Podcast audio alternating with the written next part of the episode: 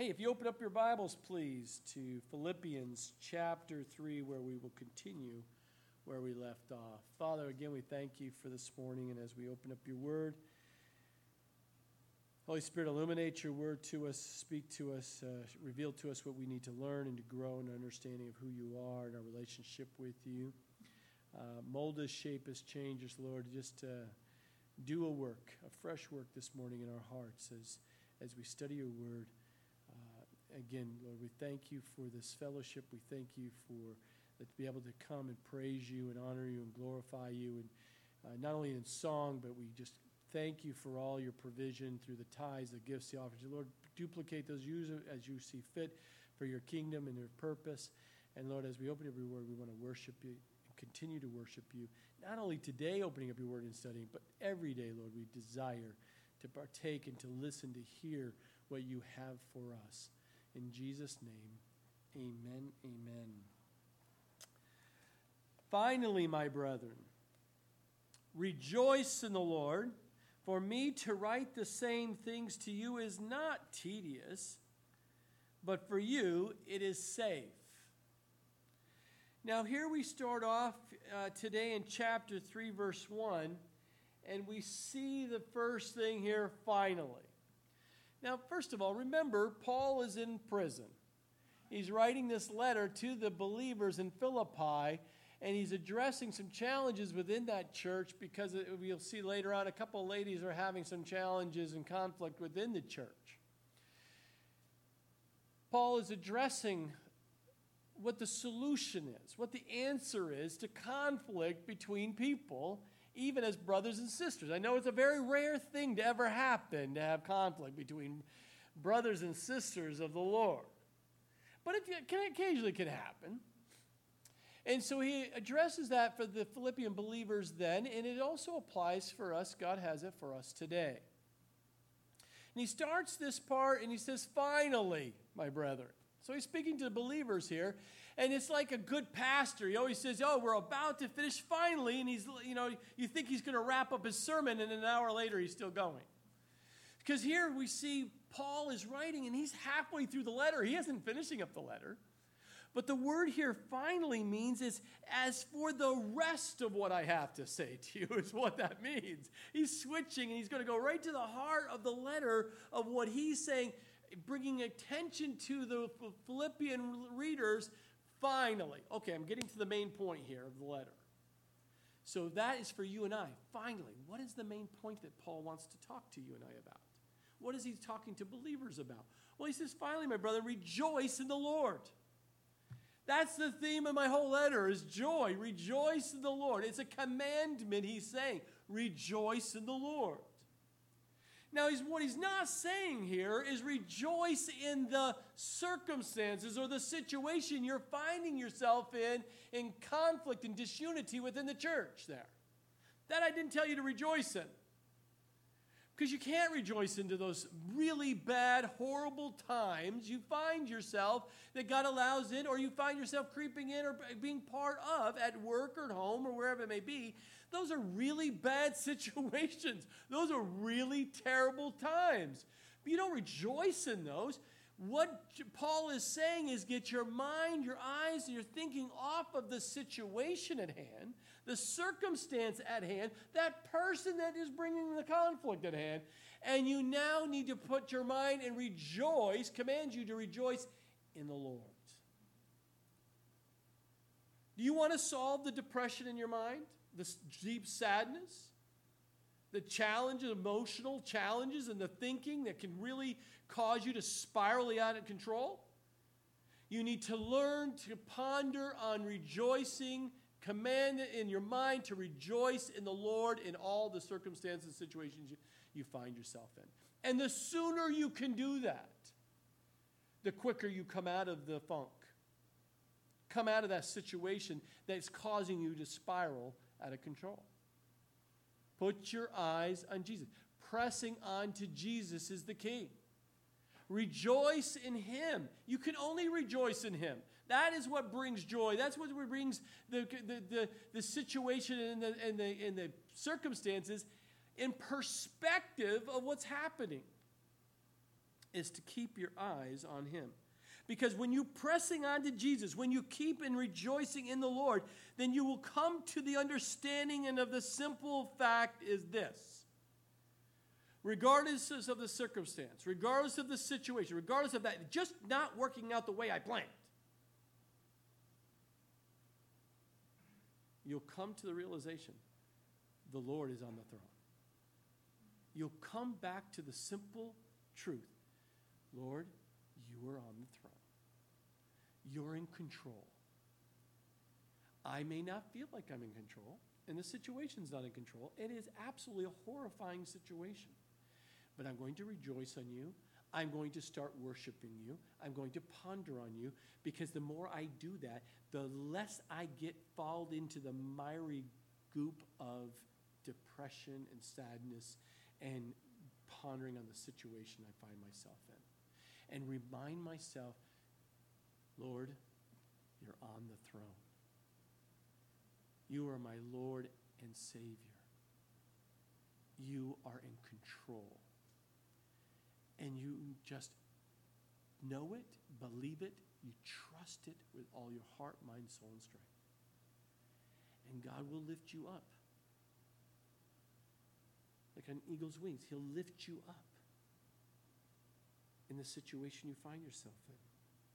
And that's what he's saying here, because he says, for me, I to write the same things to you. I met you in person. I said the same things. I meet you now and writing these things. I'm saying the same things. It's not tedious for me, my brother says. It's not tedious at all, because I know it's true and I know it's right and I know that's what you need. So for me as a pastor, a lot of pastors, they don't like to only teach a certain amount and then they have to go find another congregation and teach the same thing over again because they feel a little awkward teaching the same things all the time. Not me. Oh, no, no. We're going to go all sixty-six books, and man, hang on. We're going to go through one hundred sixty-six books again. And I don't I find it tedious at all teaching you the same truths over and over and over. Why? Because we need to be reminded. We come to the table. Why? Because we need to be reminded of the finished work on the cross by our Lord and Savior. That He is a Lord is on the throne and He has forgiven you, He has saved you, and you have eternal hope. That's what Paul is saying here. Press on to the Lord. Press on to Jesus, because that is where the finished work is. That's what we put our trust in. And Paul continues here. Why does he warn them here? Why am I tediously telling you to rejoice in the Lord and not the situation you find yourself in the church right now? Because look, beware of dogs, verse two. Beware of evil workers. Beware of the mutilation that's going on. This is insane. He says to beware of the dogs. These are the legalistics, the Judaizers that were following him around, him and his cohorts. As they would start a church and it's growing and it's healthy, then the legalistics would come in. The Judaizers would come in and say, fine, I know you put your faith in Jesus Christ as your Lord and Savior. We're totally cool with that. But you still need to obey the Ten Commandments. You still need to get circumcised. You still need to wear the clothes a certain way. Your haircut has to be a certain way. You have to go to church on a certain day. And all these things start filtering. That's legalistic. That's the law. And it's creeping back into the church, Paul says. And it's not good. You beware of those dogs. Now, what dogs is he referring to here? Well, we see in the scriptures there's two different words for the word dog. In this case, it's kunas, and that means a ravenous pack of dogs. He says these Judaizers are just ravenous dogs that you know that wandered around the countryside at that time. These dogs were not like the dogs that we have today. Our dogs are pampered and dressed and had all the little bells and bustles. And all. They're cute little things, and you carry them in little bags and everywhere you go. No, no, these dogs were ravenous packs of animal that would seek to devour and to kill whatever is in their path. Now, that's important because these dogs, these ravenous wild dogs, were going around attacking the gospel, the truth, the simple truth of the gospel. And so Paul was warning, these are just dogs that are just coming around. And it's dangerous to you. Why? Because in those days, if you got bit by one of those dogs, they were probably more than likely diseased. And they, you just didn't sit there and go, I got bit by a dog. I sue. No, I'm going to call nine one one. I'm going to find someone to give me antibiotics and take care of this and suture me back up. They didn't have any of that. You got bit by one of those dogs. You get near one of those dogs, you could die. Paul is saying, you get around one of these Judaizers that are these legalistic people that are around you, you could die. You could get hurt. Don't get near them. Don't entertain them. Don't listen to them. Because also, not only are they they're like dogs, but he says he beware of evil workers. And he's talking to religious leaders about religious leaders here. These are evil workers, these religious religiosity type people coming into the church. He's describing both what the legalistics do, they're doing evil work here. But it was also a word against their emphasis on the righteousness with God by works. Paul would admit they would have a concern for works, but they were evil workers trying to do this work.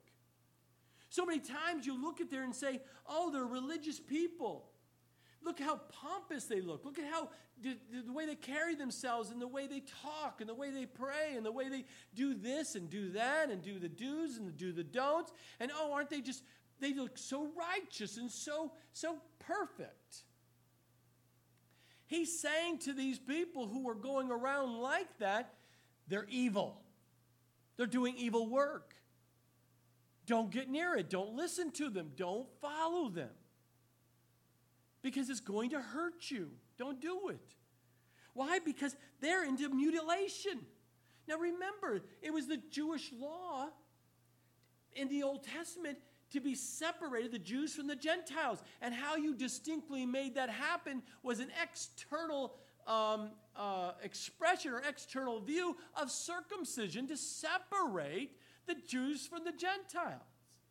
So it was part of the law. The law is not bad. But what he's saying now in Jesus Christ, you don't have to be circumcised to be separated for God. It's a mutilation. It's just destruction of the flesh. Don't do it. You don't have to do it. He's speaking to the believers here in Philippi.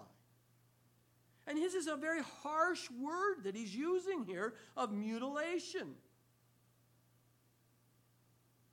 Because these Judaizers come around saying, become a Jew first, first, before then you become a Christian. And that is just legalism. Just legalism. Now, it's interesting, Paul and the readers here knew that the Jews at the time used to call the Gentiles what? Dogs. They're the lowest of the lowest, and you don't associate with them. Paul's saying these to the believers of Jewish believers, or in this case, Jewish Judaizers, those who uh, you know believed in a form of Jesus, but wanted to also say you have to follow Judaism as well. He says they're just dogs. They're they're evil workers, and they're mutilating you. Why are you doing that? Don't do it. For we are All, for we are the circumcision, he says to the believers. We are the circumcision who worship God in the Spirit, rejoice in Christ Jesus, and have no confidence in the flesh. So he says now to the believers here in Philippi, we're the circumcision. Not that they were circumcised, but we're circumcision, the fact that who worship God in the Spirit. He says that the Jewish legalists consider themselves to be the ones that were true circumcised and truly right with God, because not only they believed in Jesus was the Messiah, but that they also were circumcised. But Paul's declaring that he and his followers were the true circumcision. Why? Because he defines it here as a person who worships God in the Spirit as opposed to the flesh. Or, exp- or, or uh, you worship in the Spirit, ex- except for uh, other than those who are worshiping external worship emphasis. Because you always can tell the legalist, you can always tell the religiosity when the emphasis is not on worshiping God in the Spirit and truth, but in the external things that you do. You lit the candles. You have the lightings. You dress up a certain way. You go on a certain day. And you have all of these things that you must comply to. you know you're talking legalism. You know you're talking, you're into, like a Judaizer telling you you must do those things. No, God says we're to worship him in spirit and in truth. And that's what we do. We don't get into the the religiosity type stuff. It is not about the building. It doesn't make you holy because you walked into a building that looks and designed and cost millions of dollars to create to make it look holy. No. The church is you. Christ lives in you, not the building. When we leave, this building is empty. You know, when we show up, God shows up. Where two or more gathered in his name, praise the Lord. Amen? So here we look at this and we see Paul's making it very clear. We are the circumcised. We are to worship God in the Spirit. Why? Because we rejoice in Christ Jesus. That's the true circumcision. The joy is not found in their own ability to be justified before God by the law or by some law keeping. I've done my duties. I've read my Bible today. I've, I've done my prayers. I've done this. And you check, check, check, check, check. Oh, God is going to love me today. You're not thinking rightly. Keep showing up, because when you study the Word of God more with us, you'll get out of that legalistic religiosity and realize we pray and we talk to God because we want to talk to God, not because we have to. We study the Word of God because we want to study the Word of God, because we want to hear from him, not because we have to. We're obedient to God because it's our relationship to our Heavenly Father, because God says to us as children to be obedient to what he says. And we do that with a glad heart. We're children who are not rebellious against our Father, but our children that says, I love you, Dad. What do you need me to do? What do you want me to do? Because I want to please you. That's child of God. So Paul's saying here, we rejoice in Jesus Christ, and we have no confidence in the flesh. We, this is this third characteristic that he's pulling out here for us. He says the, the third thing he says is this, this is true circumcision here. We don't focus on the flesh, the things, the external works, and the, and the and the, and our abilities to be righteous before God and do that. We don't put trust in that at all. But only our confidence is in Jesus Christ. Our entire confidence is based on our relationship with Jesus, period. That's it. It's as simple as that. So Paul made it very clear. And he goes and continues, and he actually, I love this part, and it's very well known. Many people remember these verses and can quote them. But he says here in verses four through six, notice seven things he says to actually give a contrast and understanding to bring his point across here. He says, I could have tremendous confidence in the position in the flesh I once held. I could have had all the reasons. Why? He gives us seven. The first four is all based on heredity. The second three, or the last three, is all based on his personal decision. Look at what he says. He says, though I also might have confidence in the flesh. Oh, I could have confidence in the flesh, he's telling. Why? Why is that based on? If anyone else thinks he may have confidence in the flesh, I more so. So he's saying to the Philippian uh, believers, these Judaizers who were bragging and boasting about their ability of their relationship with God and their, their what they've done and they don't do and all these other things, right? I'm more than them. If I wanted to boast, I could outdo them with my my my resume. Oh, they would be they would be running from the hills if I came and showed my resume. What is the resume? He writes it in the letter here. He says right here, verse five, circumcised on the eighth day, of the stock of Israel and of the tribe of Benjamin, a Hebrew of Hebrews, concerning the law, a Pharisee, concerning zeal, persecuting the church, concerning the righteousness which is in the law, blameless. Now, he can boldly put it in letter. He puts it in writing. He says right now, wait a minute. I can boast because I can say I was circumcised on the eighth day according to Leviticus law, chapter fourteen, or verse, chapter twelve, verse three. He says, I followed to the T. Why? Because I am from a, um, a Jewish family. My, my father and my mother were both Jewish. I am from the stock of Israel. He, that means I come from the tribe of the lineage of Abraham, Isaac, and Jacob. Therefore, I am to the, God, uh, the God's covenant with them. I am lined up perfectly. Are they? Do they? Did they get circumcised on the eighth day? Do their mother and father, are they one hundred percent Jewish, uh, coming from the tribe of uh, Jacob? Mine is. I, Paul said, I, I come from the tribe of Benjamin. That was a very distinguished tribe. Why? Because Benjamin was the distinguished, because he came from that lineage or that tribe, the very first king, Saul, for the tribe of Judah. For Israel was the first king, Saul. And the tribe of Benjamin is the only tribe that was in the city of Jerusalem, in that area, was devoted to Judah when the two, uh, the, the separated into two, to, two kingdoms. They stayed within that Judah and lower kingdom in the city of Jerusalem. He had all the distinction of the tribe of Benjamin. Again, what a pedigree. What a, what a name you have behind you. How proudful and prideful you could be based on the fact that, look at where I came from. Well, my family tree lineage looks like. But Paul says, not only I was circumcised, yes, I came from a, the tribe of Jacob, directly the covenant. I, I am, my parents are Israelites. I am through and through here from the tribe of Benjamin. Living in those boundaries of the city of Jerusalem. But he says also he was a Hebrew of Hebrews. My blood was pure Hebrew. All Jewish, man, through and through.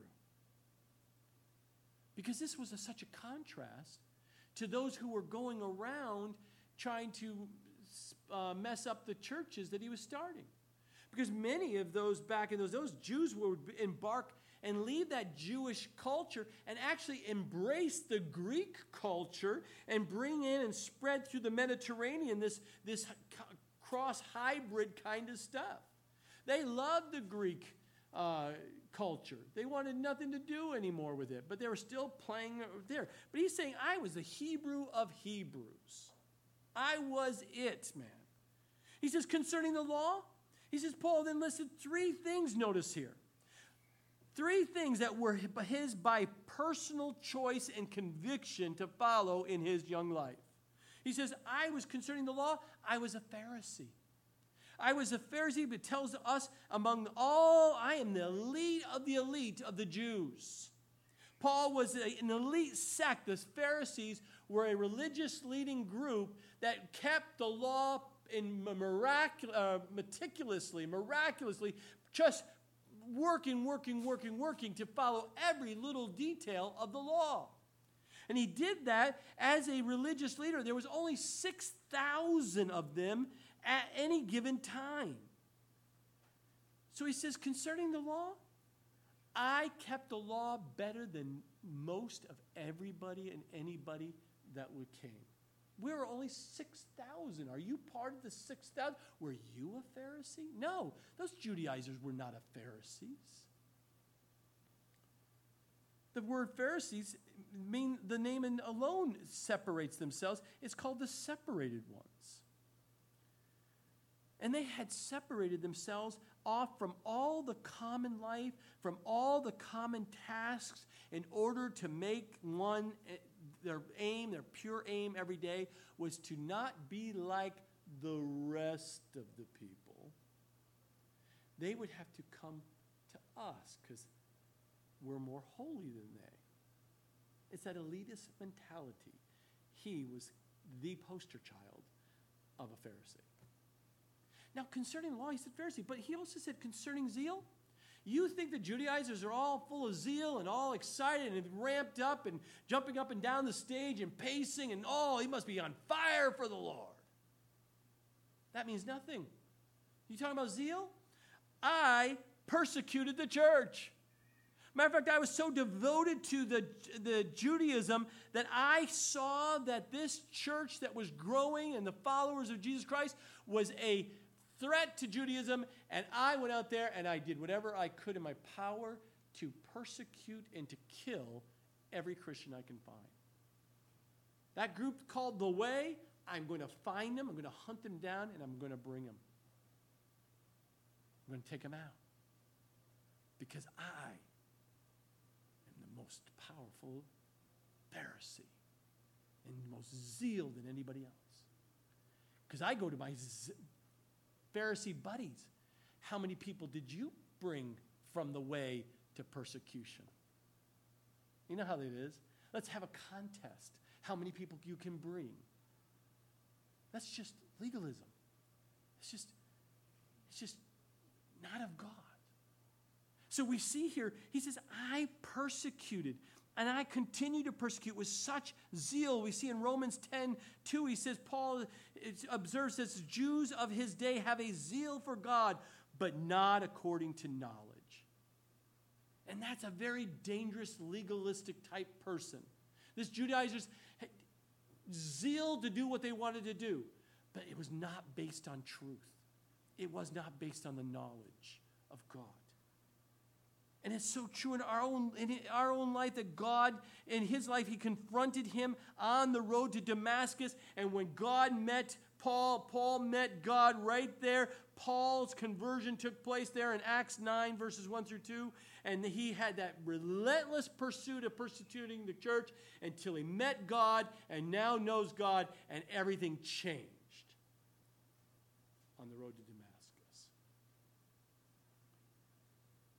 A radical change.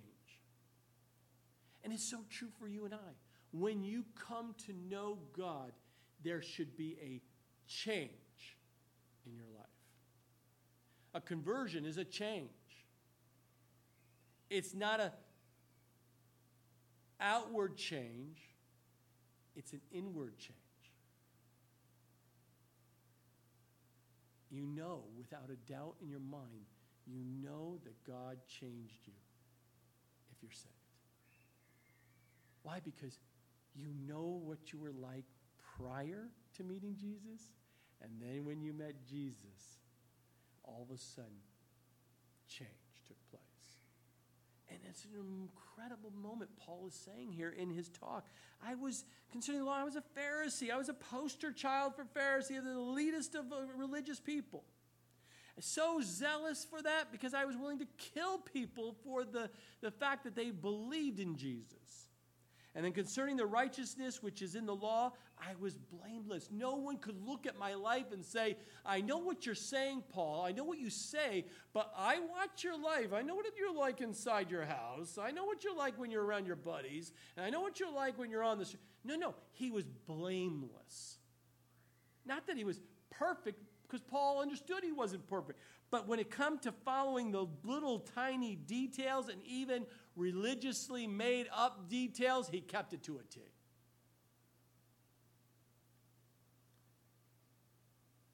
Paul knew the standard of righteousness under the law.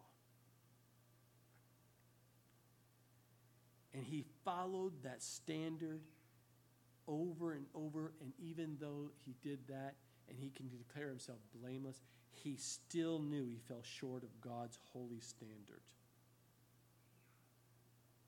It's like that young, rich young ruler we see in Luke eighteen, verses eighteen through twenty-three. He came to Jesus, remember, and he says, oh, I kept that, I kept this, and I kept that for my youth. And he was going off, oh, I'm doing good here. I've kept it, check, check, check, check. I don't do the check, check. But Jesus knew the heart, didn't he? And Jesus saw right through all of the facade and all the self-righteous keeping of his of the standards. And he says, give away all your riches, riches. All your stuff, give it away. Now we don't know clearly what happened to that young man. But we do know in the scripture what happened to him. He walked away rejoicing in the Lord. No, we don't see that. He walked away sorrowfully. because God touched the point where no one else was willing to touch, or he was willing to ad- admit what was in his life was not right according to God's holy standard. He had idols. He relied upon his own wisdom and strength to make riches. I, you don't know me. I got, see my name? I got the, I got the letters after my name here. You know, I got the pedigree. Did you see my walls? My love me wall. I got my, I got my certificates in my, you know, university. Blah blah blah blah blah. Yeah, you'd see this, right? Paul says that's just nothing. Matter of fact, he actually just talks about that a little bit here, doesn't he? He says, but what things were gain to me? All the training and education and positions and power and money, a name, prominence, all of that. He says, all these things were gain to me. These I have counted loss for Christ. I just, it's no longer who I am. All that is lost. It's it's it's it it it was it's gone. It's no longer who I am. It's not who I who I live for. I am free from all of that. Yes, it was gain to me. Yes, I made a livelihood from it. I made all kinds of, you know, benefits from it. But it's still, I count it loss for Christ. Because Paul's attitude was there's nothing, nothing that he achieved was of value compared to his relationship with Jesus Christ. Now keep in mind, when he's writing this letter, he is thirty, it's been thirty years since his conversion on the road to Damascus. thirty years. twenty-five years actively in the ministry serving. twenty-five years. And he has had twenty-five years, thirty years since conversion, to be able to reflect everything that's happened in his life and to look back and write this letter with such confidence that I had gained so much. But I can tell you over the last thirty years, it is all lost. I count it loss for Christ. He says in verse eight and nine, or verse eight, yet indeed I also count all things loss for the excellence of the knowledge of Christ Jesus my Lord, for whom I have suffered the loss of all things and count them as rubbish that I may gain Christ. He says, not only do I count all that gain as loss to Christ, but he says, indeed I count all things loss. Not just those things that are in my religious po- little pocket, but my entire life. All of that is loss compared to, and counts as loss compared to my relationship with, in this case he says, the excellence of knowledge of, G- of Christ Jesus. See, it wasn't ha- so much that those things were worthless in themselves. Getting the training that he got, did the things, I mean, there's a lot of great things that came out of his life, I'm sure. But compared to the greatness of the excellence of the knowledge of Christ Jesus, and that knowledge means, in the, in the Greek is gnosis, which means a knowledge of, by experience. He says, my experience, my relationship with Jesus Christ is far greater in wealth than anything of the world has to offer me.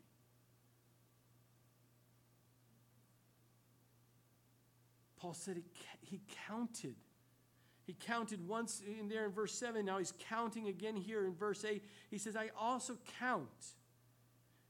He says, I, I count the fact that when I got converted, I got saved. I remember that. Now I see my life here, that after the, some thirty years later, I still count it as loss. I don't regret losing all of it. What did he lose? Now remember, he's in prison. He has nothing. He lost his position, his power, his money, his every family. He lost everything. Everything. And you know what's you know sad? Because today, people will compromise. Yeah, I'd, I'd grow closer to Christ if my spouse would come to church. Or my kids would come to church. Or my grandparents would come to church. Or if my job would let me. What do my buddies would think? It's just, you, you realize the church is, you know, about twenty, minute, twenty minutes away. That's really, really far. Do you know what the temperature is outside? We'll have all kinds of reasons that we can rationalize that the enemy uses and our flesh uses to deter us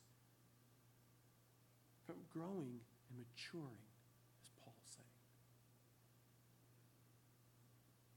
How many times I have heard in the ministry,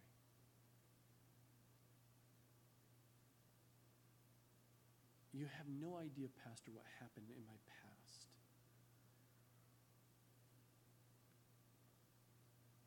You have no idea what's going on in my life today.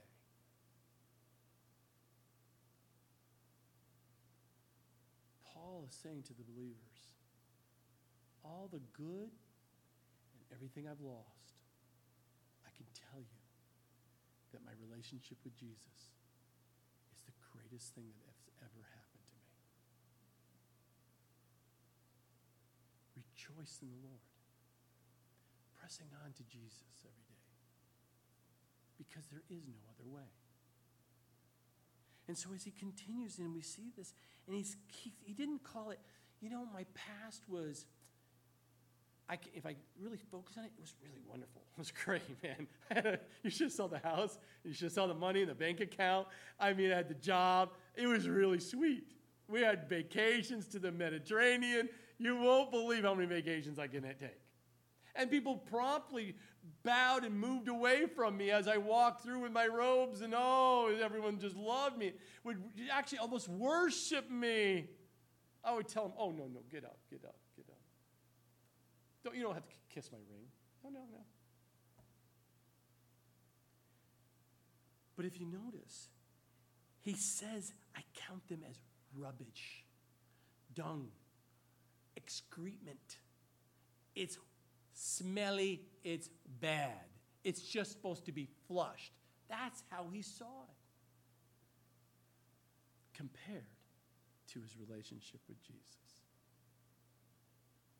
Now, Paul continues here, and I love here in verses nine, ten, and eleven, he really weaves in here this, this arrangement of what we call the classic um, systematic theology. Justification, sanctification, glorification. Watch this. I love it. Verse nine, we see justification. He says, be found in him, not having my own righteousness, which is from the law, but that which is through faith in Christ, the righteousness which is from God by faith. I'll give you two verses. For God so loved the world that he gave his only begotten Son, that whoever believes in him should not perish but have everlasting life. For God did not send his Son into the world to condemn the world, but that the world through him might be saved. He who believes in him is not condemned, but he who does not believe is condemned already, because he has not believed in the name of the only begotten Son of God. Another verse. Second Corinthians five twenty-one, for he made him who knew no sin to be sin for us, that we might become the righteousness of God in him. See, Paul says, I want to be found in him. He's going to re- he says, I renounce all of my self-righteousness, all of my pedigree, all of my inheritance, all of what I, my, my things I set out in zeal to do and, and was in the position of Pharisee and, and I was blameless in following all the religious rules. All of that, I'm going to set aside my own self-righteousness here and live by the righteousness which is from God by faith. The foundation of his spiritual life was that was Jesus had done for him, not in what he has done for Jesus or was doing or would be doing for Jesus in the future. You're not made righteous by what you do, what you're doing, or what you promise to do. But he says in this verse that through faith in Christ then brings a knowledge of how God makes his righteousness available. It is through Jesus' faithfulness, a person's total reliance on him is how you are made righteous. See, Jesus went to the cross. He was faithful. He completed his mission. On the cross, he said what? It is finished. Say it again. It is finished. It's because you put your trust in the finished work of Jesus Christ and what he did in his faithfulness. That's what makes us righteous. That's what saves us. Not because of what you do, it's because what he has already done. Too many Christians, and I am included in that, work way too hard to be a Christian. We must rest in the position that God has given us in the righteousness that he robes us with and enjoy and rejoice in the Lord in it. Breathe, my brothers and sisters. Breathe. Enjoy your walk with the Savior of the world. Paul here exposes this, such a great difference between a legal relationship that was stressed in his whole life. He was, again, he was a poster child of. But he's bringing light to these Philippian believers. Let me bring light to you the difference between a legal relationship with Christ versus a uh, of grace. And he gives this differences in this between this living and trusting in your own righteousness and living and trusting in God's righteousness given through the faith in, in Christ. So he sits there and he compares these two, works and by grace, by works and by grace. And he says, one is it works is as a it's a law sets the standards and then demands and determines the success of that endeavor of how well you kept those standards. And Paul says, I tried it, been there, done it, had the t-shirt, Pharisee, I couldn't do it. Couldn't do it. I tried it by works. It doesn't work. Then, then you're, you choose grace. Christ's life, death, becomes the hope. Paul found grace and faith to be the only way to have fellowship with God. Grace means that a person's cast themselves onto the mercy of God, trusting what Jesus did will be applied to them. God, forgive me, I need you. And it's by that hope and that trust that the finished work will be applied to your life. And it's by grace and not by works. Grace freed Paul from the self-effort to gain his salvation. That's what works is, is to try to gain your salvation. Enable him to devout, devote himself to the things that follow salvation. We are to follow salvation. We are not to try to gain salvation. We're to follow Jesus. Follow our salvation. And the problem with the false teachers, these dogs that were coming, these evil workers, is that they were twisting and changing that faith. Not only did he ch- contrast between the by works versus by grace, but he also contrasted two different righteousness here. Keeping the law produced an achieved righteousness. I did it, I did it, I did it, I did it. Ah, oh, God's going to make me righteous. No, no, no. Versus an imputed righteousness. Imputed means it has been done. It has been given. Jesus said on the cross, it is finished. It's already completed. It's done. And he, when you put your trust in that faithfulness of the work that Jesus did, then righteousness is imputed into you and I. Couldn't earn it. Couldn't work for it. It is a free gift. Just received it. Now, what's interesting, we now see in verses ten and eleven, sanctification and glorification. He says that I may know him and the power of his resurrection. Paul's saying, I simply just want to know Jesus. His heart was, I just want to know Jesus. I just want to know more and more. It means I want to mature in my understanding and knowledge of Jesus. I just want to know my Savior more and more and more. It wasn't something a legalist would pray for. But when you're not a legalist, what you do is when you're saved by grace, it is not something you just you just keep it really simple of just wanting not to perform, but to sit and be still and to receive. Paul just wanted Jesus and not himself. He says, I want, I may know him. And he says, not only do I want to know him, and the power of his resurrection. I want to know the, have the, know the power, receive the power. We sang it today. And oh, that is so great for so many Christians. Oh, I want to know Jesus. And I want to know his power. I want to be changed. I want to know that he's changed me on the inside and taken all this stuff. I don't want any more out of my life. And I just want more of him. And that's easy. That's easy to say. It's easy to raise your hands and worship that.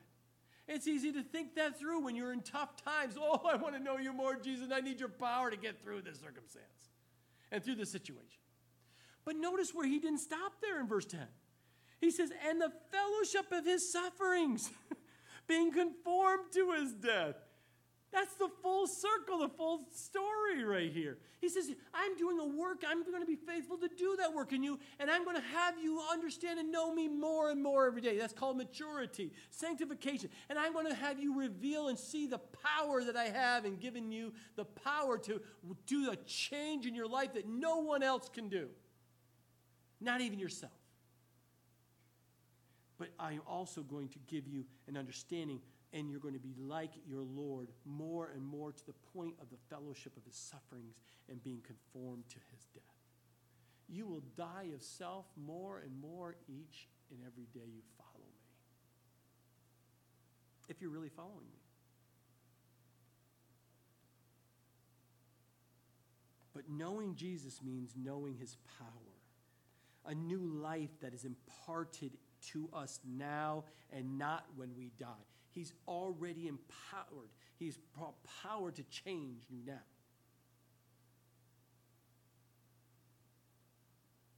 Don't get wrapped up into things that, oh, I'm saved and now I can live however I want to live. You have been bewitched. You have been deceived by religion. Once you give your life to Christ, you put your faith in Jesus Christ, of his faithfulness on the cross imputes to you his righteousness and power. He changed, converted you. He is now going to do a work of sanctification in your life. You will change. You can't just live in sin anymore. You can't live haphazardly, freely live in the sin and, and the miry muck and change lust of the eyes and lust of the flesh and the pride of the. You no longer can do those things. It'll eat you alive. You'll feel the, the pressure on you, like, oh, what are you doing? You can't do that. You can't say that. You can't treat that person that way. You can't go there. Whereas before, you were so free to do that. But once you've been imparted the power of his resurrection, change will take place. And we want that change, amen? We want that change, amen? We do. I hope you do. Paul certainly did, because the power of his resurrection is an evident, evidence, an evidence of the power of God working in and through him as a child of God. The power of his resurrection is a, is a justifying power. It's proof that the sanctification of the cross was accepted as payment in full for your life. The power of his resurrection is a life-giving power. It gives you power today to live this life that God's called you and I to do. To connect with Jesus. To receive that same resurrection life. And the power of the resurrection is also a consoling and comforting power. It promises that our friends and loved ones who are dead in Christ will live with him. That we will see them again.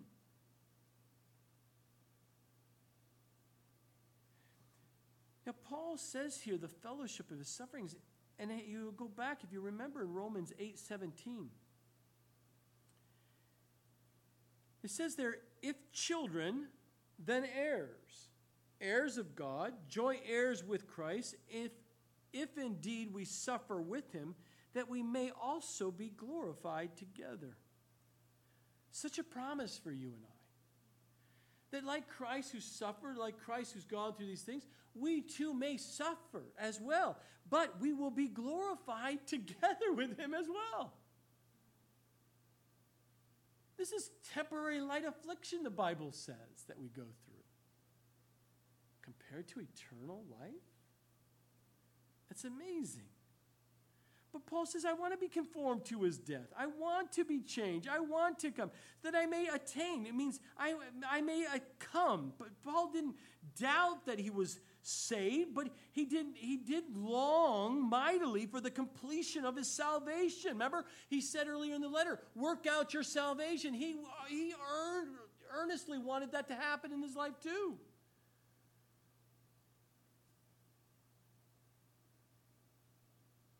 He wanted that work to be done in his body. And he knew that he had not already attained it. I am so, I love this, this, this, this humbleness of Paul that I may attain the resurrection of his death. That he says in verse twelve, not, not that I have already attained or am already perfected. So he's like, I know, I'm like you.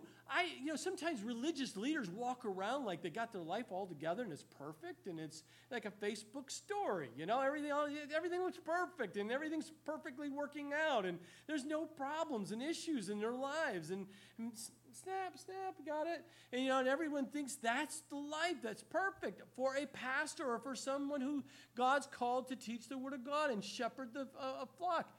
But I tell you, anyone who says they've arrived and they're somehow holier than holy and they can wear a ring and robes because they've arrived, he's no, no, we're like Paul. I have not already attained this. I know the truth and I'm writing the truth and making sure you understand the truth, but I'm too, God is working in my life too, you know. I'm not even already attained. I'm not already perfect.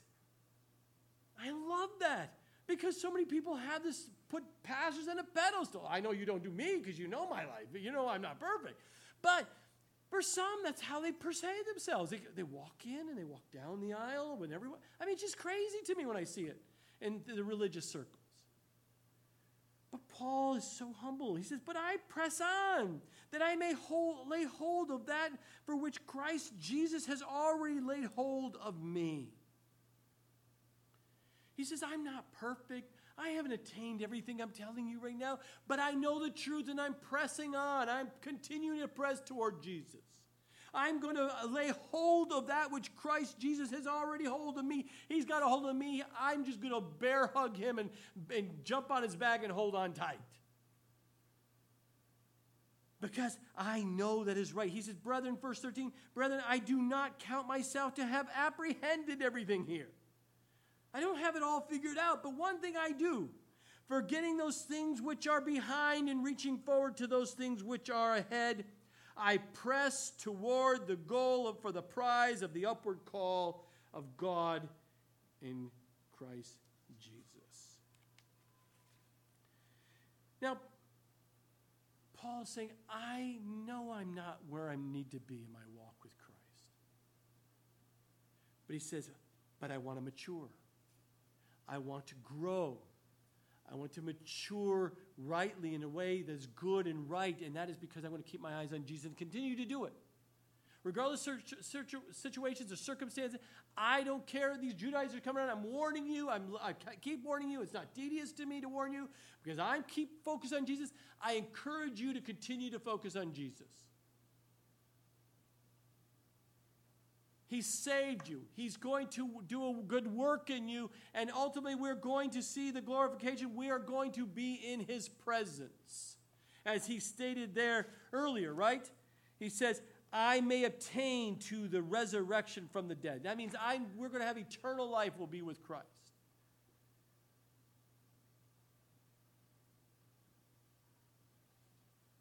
But we don't want a facade. As a Christian, we do not want a facade. We don't want to walk around like we have obtained and somehow we have arrived and, and apprehended all of these truths of God and our life is perfect.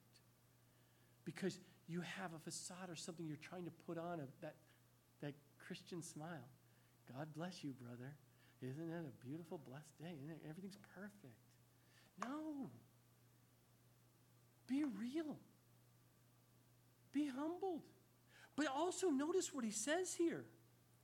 He says, I haven't kept it all apprehended, but one thing I do, I'm forgetting those things which are behind. He's not bringing the Pharisee life in with him. He's not bringing the past that's bad and ugly and everything else. Yes, it's part of his testimony. He didn't say, I've never been a Pharisee. Oh, I've never persecuted the church. I never was a drug addict. I was never an alcoholic. I was never abused. I was. He didn't declare that none of that happened. He's just saying that no longer dictates my future and my present stance with Christ. The bad past, or even the really good past, does not dictate my future or what I, how I live for Christ today. And, and, and the saddest part is so many Christians today hold on to the past or hold on to things that bring them down, and it doesn't. It causes them not to rejoice in the Lord. It causes them not to press on to Jesus. Because they're so fixated on the past. Or it could be the completely opposite. I've met people, not here, of course, not any of you, but other people in the business world. Their whole focus is their five, ten, fifteen, twenty year plan. I'm going to retire, and it's, my whole life is about my retirement. Don't stop the retirement. I am almost to that twenty, man. I'm almost to the point my four oh one k can allow me to do it. And I know, don't ask me to do anything for God.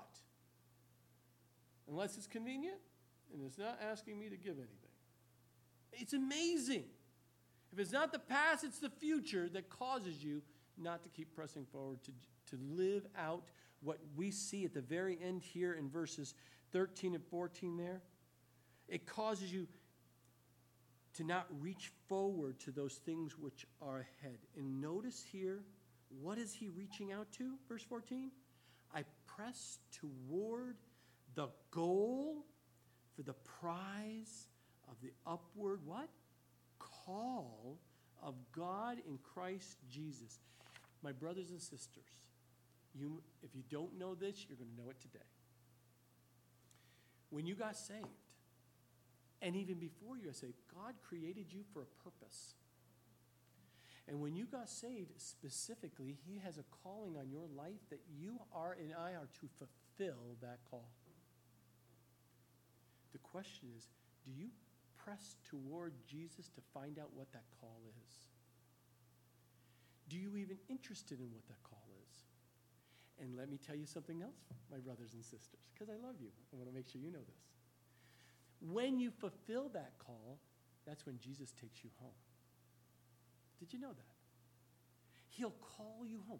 I'm going to work as hard as I can to do exactly and be obedient to what God's called me each day. Why? Because I have the upward knowledge and understanding. I could be in the arms of Jesus if I fulfill my call sooner than later. I don't know about you, but I want to fulfill my call sooner than later. I want to be with Jesus sooner than later, because there's nothing in this world, absolutely nothing in this world, compared to my relationship with Jesus and being in his arms and him holding me. Dude, I'm dudette, I'm telling you, there's nothing better than that hug. And we see here, look at Look at Paul knows. We have the glimpse of Paul's calling. Look in the scripture here, and I'll give you a few scriptures here. Jesus laid hold of Paul. Why? What was part of his plan? In Romans six four, it says, Paul is to make him a new man. Paul would lay a hold of, of what to see in converting work of Jesus completely carried out in himself. He knew that was his plan, that God wanted to do a work and change him. He knew that. That was part of, the, of holding on to Jesus. That was part of his plan.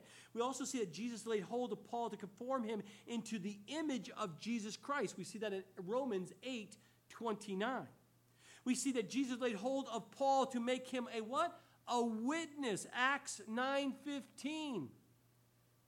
Paul wanted, he wanted to be an experience of Jesus to testify of what Jesus did in his life. He wanted to be a witness. He knew that was his call. We also know that Jesus laid hold of Paul to make him an instrument in the conversion of others. Acts nine fifteen. Paul would hold on to that work and bring others to Jesus. He knew that's what God called him to do.